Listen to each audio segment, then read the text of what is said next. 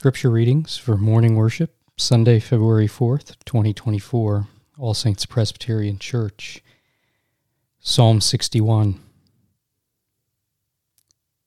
Hear my cry, O God. Listen to my prayer. From the end of the earth I call to you when my heart is faint. Lead me to the rock that is higher than I, for you have been my refuge, a strong tower against the enemy. Let me dwell in your tent forever.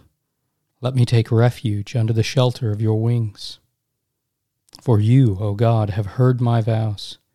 You have given me the heritage of those who fear your name. Prolong the life of the king. May his years endure to all generations. May he be enthroned forever before God. Appoint steadfast love and faithfulness to watch over him so will I ever sing praises to your name as I perform my vows day after day. Mark 11, 1 through 19. Now, when they drew near to Jerusalem, to Bethphage and to Bethany, at the Mount of Olives, Jesus sent two of his disciples and said to them, Go into the village in front of you, and immediately as you enter it, you will find a colt tied on which no one has ever sat. Untie it and bring it. If anyone says to you, Why are you doing this? say, The Lord has need of it, and will send it back here immediately. And they went away and found a colt tied at a door outside in the street, and they untied it. And some of those standing there said to them, What are you doing, untying the colt? And they told them what Jesus had said and they let them go. And they brought the colt to Jesus and threw their cloaks on it, and he sat on it. And many spread their cloaks on the road, and others spread leafy branches that they had cut from the fields. And those who went before and those who followed were shouting, Hosanna! Blessed is he who comes in the name of the Lord.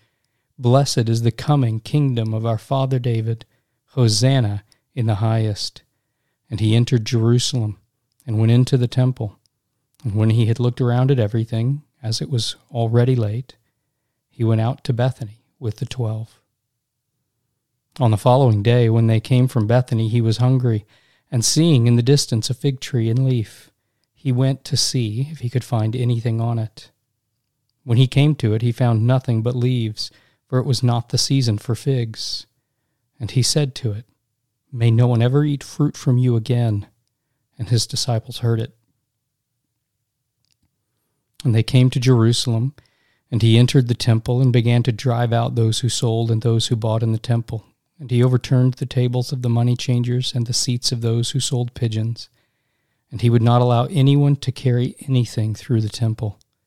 And he was teaching them and saying to them, Is it not written, My house shall be called a house of prayer for all the nations? But you have made it a den of robbers.